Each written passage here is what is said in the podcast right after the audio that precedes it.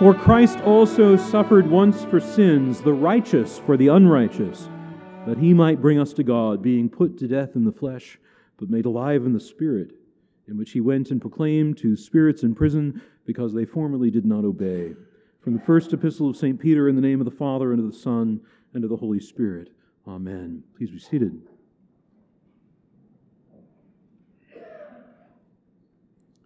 The readings for this morning overlay each other in a very interesting way. From the medieval period, it has been the habit of the church to read the gospel accounts of the Lord's temptation in the wilderness on the first Sunday of Lent. The idea is we're about to enter into 40 days in the wilderness, so let's read about that. There's wisdom in that. But here are added texts from Genesis 9 containing the covenant of the Lord with Noah and his sons, an everlasting covenant, and the text from 1 Peter 3, which alludes to the salvation of eight human beings Noah and his sons Shem, Ham, and Japheth, and their wives, through the covenant waters covering creation, prefiguring and corresponding to the sacrament of baptism, which Peter says is an appeal to God for a good conscience through the resurrection of Jesus Christ. The church, the church teaches us not, o- not only in the tradition, but also in the Holy Scriptures as a whole, or one might say, firstly, in the Holy Scriptures as a whole, that, that baptism joins us, body and soul, to the resurrection of the Lord Jesus Christ. Paul writes to uh, the church in Rome For as many of you who are baptized into Christ were baptized also into his death, and therefore into his resurrection. And it is not merely this baptismal joining of the human person to Jesus, but the faith which is sown forth in it. The faith in which the world, the flesh, and the devil are spurned. And the faith in which Jesus Christ, incarnate, crucified, risen, and ascended to the right hand of the Father, is indeed central. If you've seen a baptism at Christ Church, as we had last week, uh, you'll note that, uh, that the, the baptismal candidates face to the doors of the church, to the west, where they renounce the world, the flesh, and the devil, and then they turn to the risen Christ. Actually, in the Eastern Church, you're supposed to renounce the world, the flesh, and the devil, and then spit, which is always fun. But you'll note something today in Peter's uh, word to the church that there's a kind of reckoning of a typological corollary the old being shown forth in the new, or in fact, the new being shown, forth in the old. And the type is none other than Jesus Christ, who suffered once for sins, the righteous for the unrighteous, that he might bring us to God, being put to death in the flesh, but made alive in the spirit. It is not that the paschal event points us to Noah, but that the events of the flood and Noah's place in it point us to Jesus. The spirits in prison to which Christ preaches are precisely those who did not obey in the times of Noah, when only eight persons were drawn out of the water. They are those who drowned. This drawing out of the deadly waters points to how it is that Jesus Christ was raised up from the, great, from the grave and gate of death, and how it is that you and I today are incorporated into that death and resurrection. How it is even that those who did not obey in the days of Noah are raised up out of that watery death. Uh, several years ago, when we first came to Christ Church, um, I had the, the, good, the good joy of baptizing our daughter Beatrix by immersion out at Live Oak School. And uh, some of you were horrified by that, and I would apologize, except that it made the theological point for me. Because you looked and you said, You're going to kill your child. And I said, Hopefully not. But at the same time, hopefully. Baptism is a death a death to sin, a death to the old life, to be raised up with Christ to newness of life. And the church fathers did not miss the fact that Jesus, soon after being baptized, taking on what is to him both the life which he has always had and a new life, goes out into the wilderness where he was tempted by Satan with the wild animals, with angels ministering to him for 40 days. It is as though Jesus himself is the new ark of salvation. It is as though Jesus himself is the new Noah, riding out a storm of temptation, upheld by the angels, that he himself is the vehicle for a new creation. Furthermore, as I noted on the feast of the baptism, the baptism of Jesus is an epiphany. The heavens are rent open. The Holy Spirit is revealed, and in a very real way, the curtain between heaven and earth is torn open. And what do we see but an image of the Trinity? In the same way, in the days of Noah, the heavens were rent open and water fell upon the earth. We see from all of this that in Jesus, the nations of the earth will be saved from the death and destruction of sin. We see that where before God used water to wipe out human life, now God will use water to restore it and renew it, to renew the face of the earth by His Holy Spirit. Where before the animals were kept separate, now truly the lamb lays down with the lion. Jesus Christ goes out into the wilderness, into the chaos of sin, into a place of death, deliberately to draw Satan out into the open field of battle, and there he has the victory. It's all too easy to look at these texts and say, Jesus goes out there, and oh, poor Jesus, he's so tempted.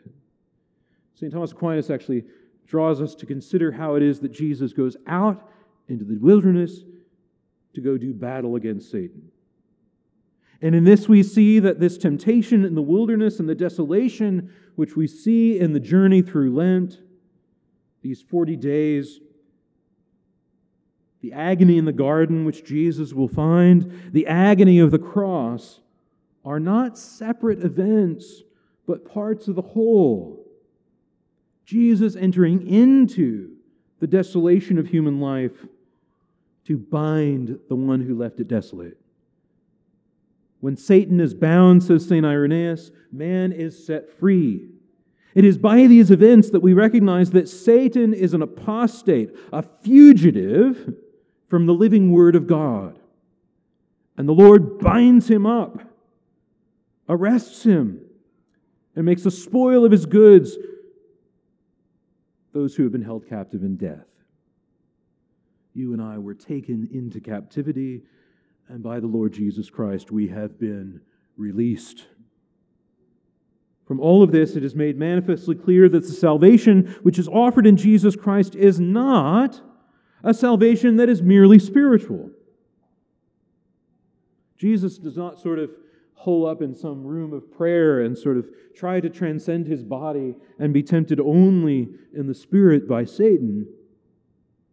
But it is a salvation of both body and soul. For it is both in the body as well as the soul that Jesus triumphs. I remember some years ago when we were writing the catechism, uh, some bishops provided us with, a, with an alternate uh, take in which they described the difference between spiritual life and spiritual death. And though it was quite well written, uh, we had to reject it because the death which we face is which we face in this world is not just a spiritual death, is it? It's a physical one as well. The kind of corruption which enters into us because of sin does not just corrupt the soul, but also corrupts the body.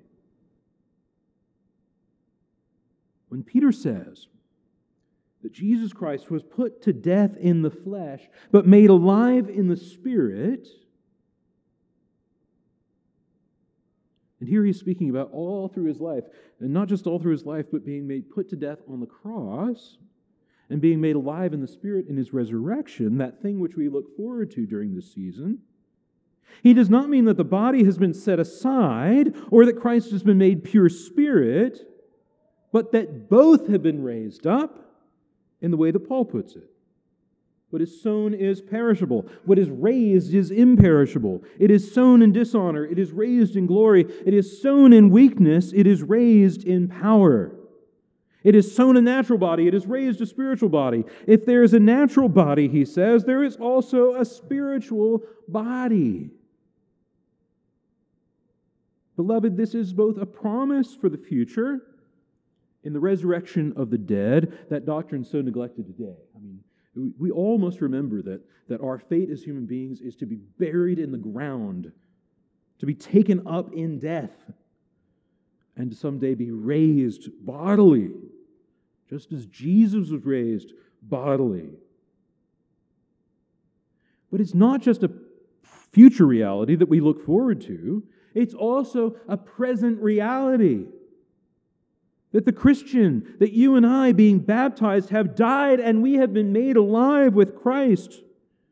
We have been added already to the risen body of Jesus, and we are now a people to whom angels, authorities, and powers have been subjected.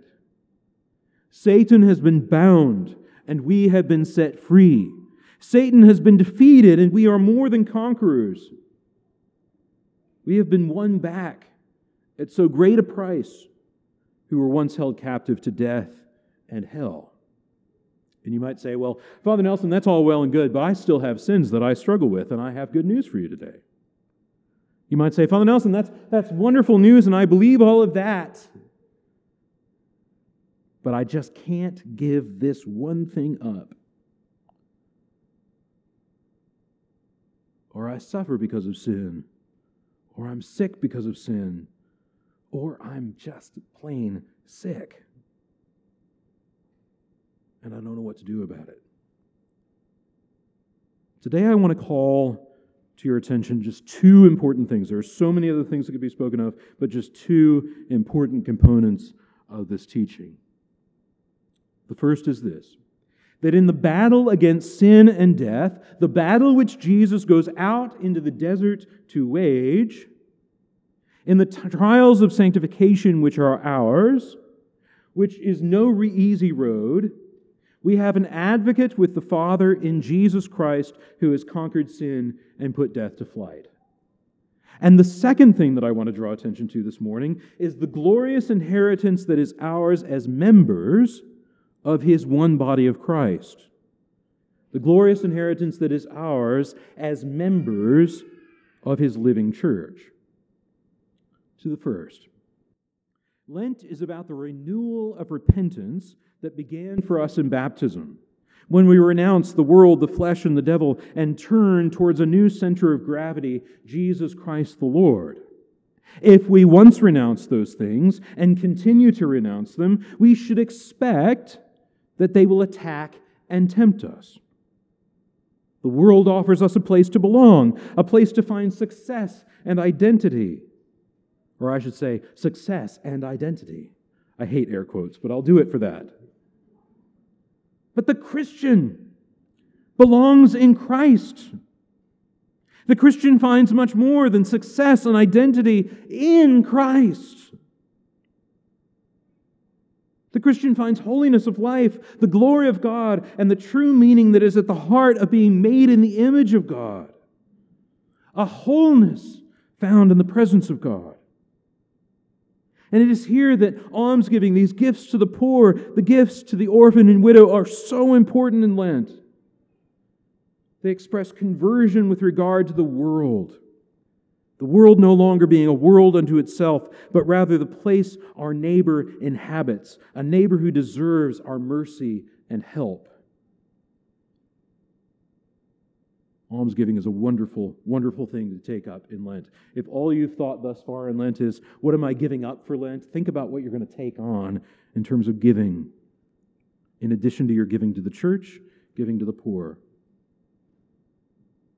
Then we have that wonderful albatross around our necks, the flesh.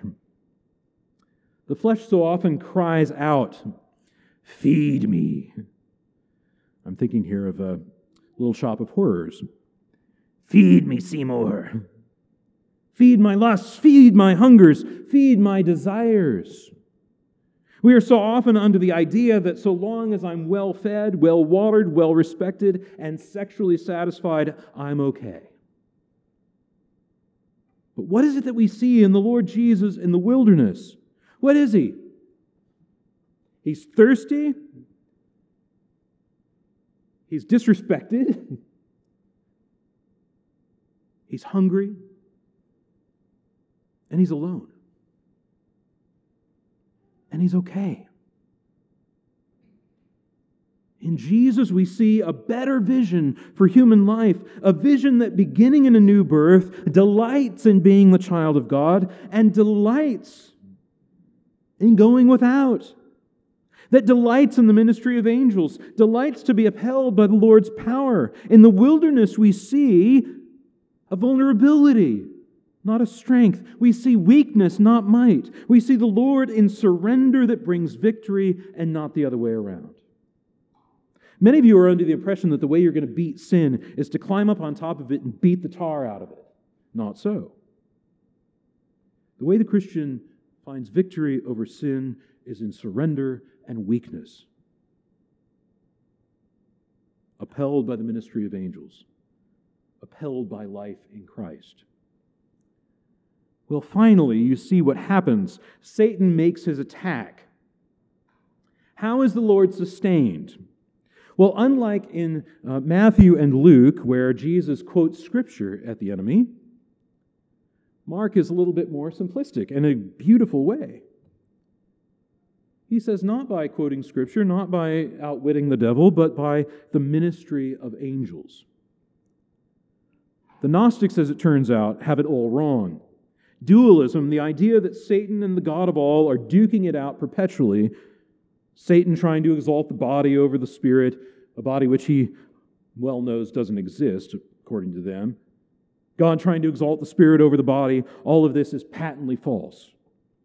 Satan's opponent is truly the angelic army of God with Michael at the head. It is really too bad that the church's robust understanding of the ministry of angels has been subverted by sentimentality. Yes, precious moments, I mean you. It's garbage, actually, at the end of the day. Those little cherubs can't do jack for you. And in fact, if you ever saw the cherubim, you'd freak out. The truth is that every Christian is aided in this life by a host of heavenly angels. And thanks be to God for that. You know, I often on, on Christmas Eve and other times just kind of look around the church and wonder how many angels are in here. I'll leave that to you.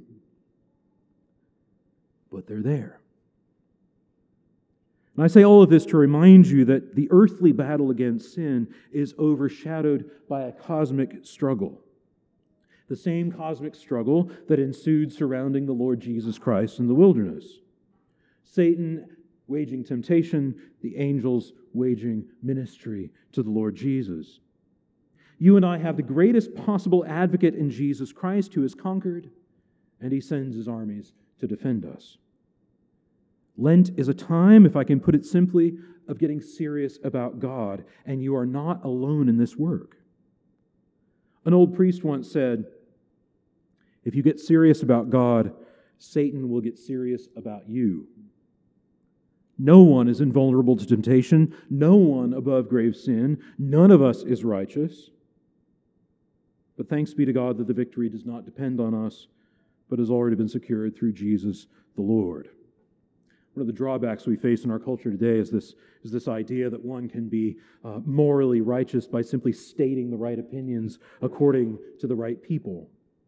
That one can be preserved from evil and sin simply by being on the right side. And this, again, is garbage. Garbage. The only thing that makes you on the right side is being in Christ. That's it. It's not the opinions you hold, it's not what you happen to believe, it's not the political opinion you hold. It is being in Christ. And if you're in Christ, you are a member of the church. And that's the last thing to say. The church comes into sharp focus in these days through Lent and into Holy Week and then in Easter, culminating in the day of Pentecost. The joy of these days is found first in a communal fast and then in a communal feast.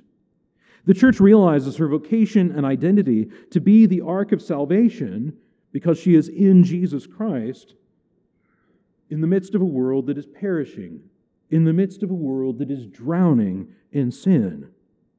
The church realizes her vocation and identity as a divine humanity, shot through with the presence of the indwelling Holy Spirit. The church submits, therefore, to a common discipline and a common Eucharistic and liturgical life, ever turning herself to the risen Christ, in whom and from whom she gains her true life. Lent is no doubt a personal time, a deeply personal time. Some of you came here and you got your Lenten discipline all squared away, and you're going to pray more, and you're going to fast from things, and you're going to give to the poor, and that's so good. That's so good. So good. But we cannot forget or miss that this season is a season of Christian solidarity with Christ as we walk toward Jerusalem.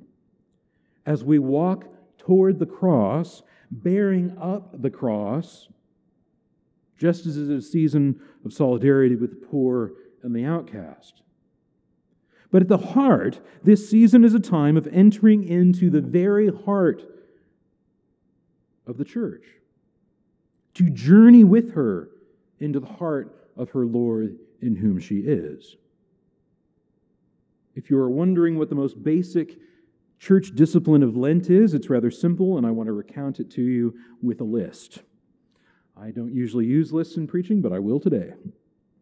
The first, and I want to commend all of these to you, it's so important. The first is to keep the church's disciplines of fasting, including fasting on Good Friday, which means that if you're able and young enough or old enough to abstain from all food on Good Friday until the sun goes down to abstain from flesh meat on Fridays. If you're not in the habit of keeping a Friday fast from meat, take it up. It'll do you some good. And as well, being sure to receive the Eucharist and find rest on Sundays. By way of a reminder, the Sundays in Lent are precisely that Sundays in Lent. When I was a little kid, I used to look at the calendar and count the days, and I thought, these don't add up. What's going on here? And finally, some priest told me, oh, well, the Sundays don't count. And I said, Does that mean I can have chocolate? He said, Yes, it does. I know that some of you rejoice in Sundays because you'll have a glass of whiskey or whatever it is, and I do the same. But he also raises the opportunity to feast in ways that you can, to attend the Eucharist on Wednesdays, to fast perhaps on Wednesdays, which is something that many Christ Church parishioners have taken on as a discipline, not just during Lent, but permanently. The second is to make a sacramental confession in the time before Easter. And while this is not required, I do want to say that if you're struggling with sin, the answer is not to keep struggling. The answer is to surrender that sin and surrender your life at the foot of the cross, and to do so with the church's help. I know that the priests of Christ Church join me in saying that we will go out of our way, literally, to make this available to you. I mean, if you call me at 3 o'clock in the morning and say, Father, I need to make my confession, I'll say, I'll meet you on my porch. It's that simple. We prepare for this, firstly, by making our own confessions. And I will tell you, I made mine a week and a half ago so that this could be done. The third is to attend to the church's common Lenten devotion, especially through weekly evensong on Wednesdays, followed by Bible study, then Stations of the Cross on Fridays. If you do not have a Lenten discipline, just take on the disciplines of the parish. And fourth, to give alms with the church and through the church, meaning not only giving what you've said you'd give to the parish for her ministry and mission, but also to give to the poor, especially to orphans and widows. This Lent's mite box offering will be used to support, as we did in Advent, Yazidi orphans and widows living in northern Iraq. This past week, I received a wonderful report on this ministry from Father Jerry, who's headed, he came back to Texas for a funeral this week, but he said there's been a great advent of hope and, uh, and, and good, good promise in the camp. Uh, people are recovering from trauma, and we're also told that there are 18 people in the camp we visited in 2019 who are preparing to be baptized. This is good work, and it thrives with our support. Lastly, I want to say that I'm praying for you as you walk through this journey of Lent. I'm praying that you'll have a truly blessed Lent, full of repentance, prayer, and spiritual disciplines, lived out in, ex- in expectation of our risen Lord, in whom you and I and the whole church was raised. In the name of the Father, and of the Son, and of the Holy Spirit.